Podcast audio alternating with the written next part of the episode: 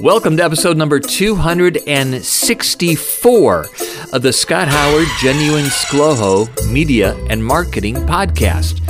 My name is Scott Howard, and this is an ongoing collection of media, marketing, and personal insights. The title this time is Local Connections Matter. This podcast is the audio version of an article that you can find at my website at scotthoward.me. Scotthoward.me. Often there are links in the article to material that I've referenced in this podcast. Last Thursday, a couple of things happened that I'm going to share with you. First off, a little bit after 6 o'clock in the morning, I got a message from an old friend of mine from my youth who told me that he was in town and wanted to get together. He had me pick a place to get together, and I scheduled, uh, selected a, a local joint that I hadn't dined at in a few months that was also in my friend's old neighborhood. Gene lives out of town, and I wanted to treat him to a local favorite, not a national chain. Now, before I left to meet him, I realized that I needed to schedule an update on the website and found this article that I wrote four years ago, but I never published and it's still very appropriate today. The rest of this piece I composed in 2018. Here we go. Who do you trust more to give you wisdom and advice? A nationally known celebrity spokesperson or your best friend? Fred Jacobs and his brother are specialists who formed Jacobs Media in the 1980s and take credit for the classic rock radio format. The other day, Fred wrote about some of the results of a study they conducted pertaining to the local factor. Over the years, due to deregulation, the broadcasting world has become a very different animal than it was previously. Ownership rules changed, which have allowed national media companies to form and own hundreds of radio stations. On the radio side, they were able to cut staff and have the same morning show playing in several cities. Actually, they could eliminate all their local staff and fill the airwaves with syndicated programming 24 hours a day, 7 days a week. The upside at first was a higher quality radio program at a lower operational cost.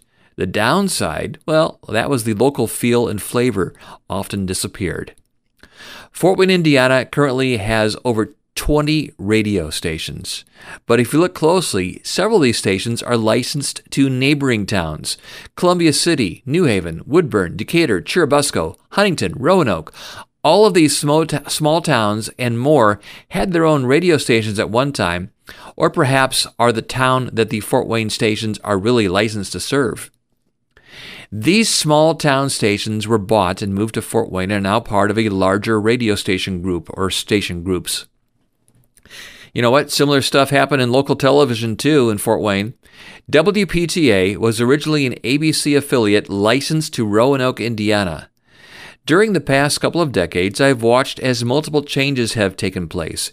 It used to be WANE was 15 in CBS, WPTA was 21 in ABC, WKJG was channel 33 and NBC, WFWA was our PBS affiliate at channel 39, and WFW uh, WFFT was a Fox affiliate on channel 55. Well, consolidation and reorganization has changed this lineup to a degree too. Most of the Fort Wayne audience was unaware of that for a while, that some of our local TV newscasters were also anchoring a newscast in Detroit on its TV station that was owned by the same company. This was about 10 years ago, I'm speaking of. So, I want to return to my original question and share what Fred Jacobs discovered and how that applies to us in Fort Wayne. Fred Jacobs' article is about public radio, and I've got a link to it on my website. But we can draw some conclusions and also apply that to commercial radio and actually all media. There's a graphic I've got on my website that really caught my eye and was the inspiration for this today. The question is radio's local orientation stands out as a primary advantage, especially among millennials. How many people in this survey do you think agreed with that statement? Well, guess what? It was over 60, almost 70%. As I take a look at the graphic, 23% said they strongly agree, 46% said they agree. That is 69% say that they really rely on the localness of radio. So, in response to the statement, one of radio's primary advantages is its local feel, nearly 70% agreed or strongly agreed.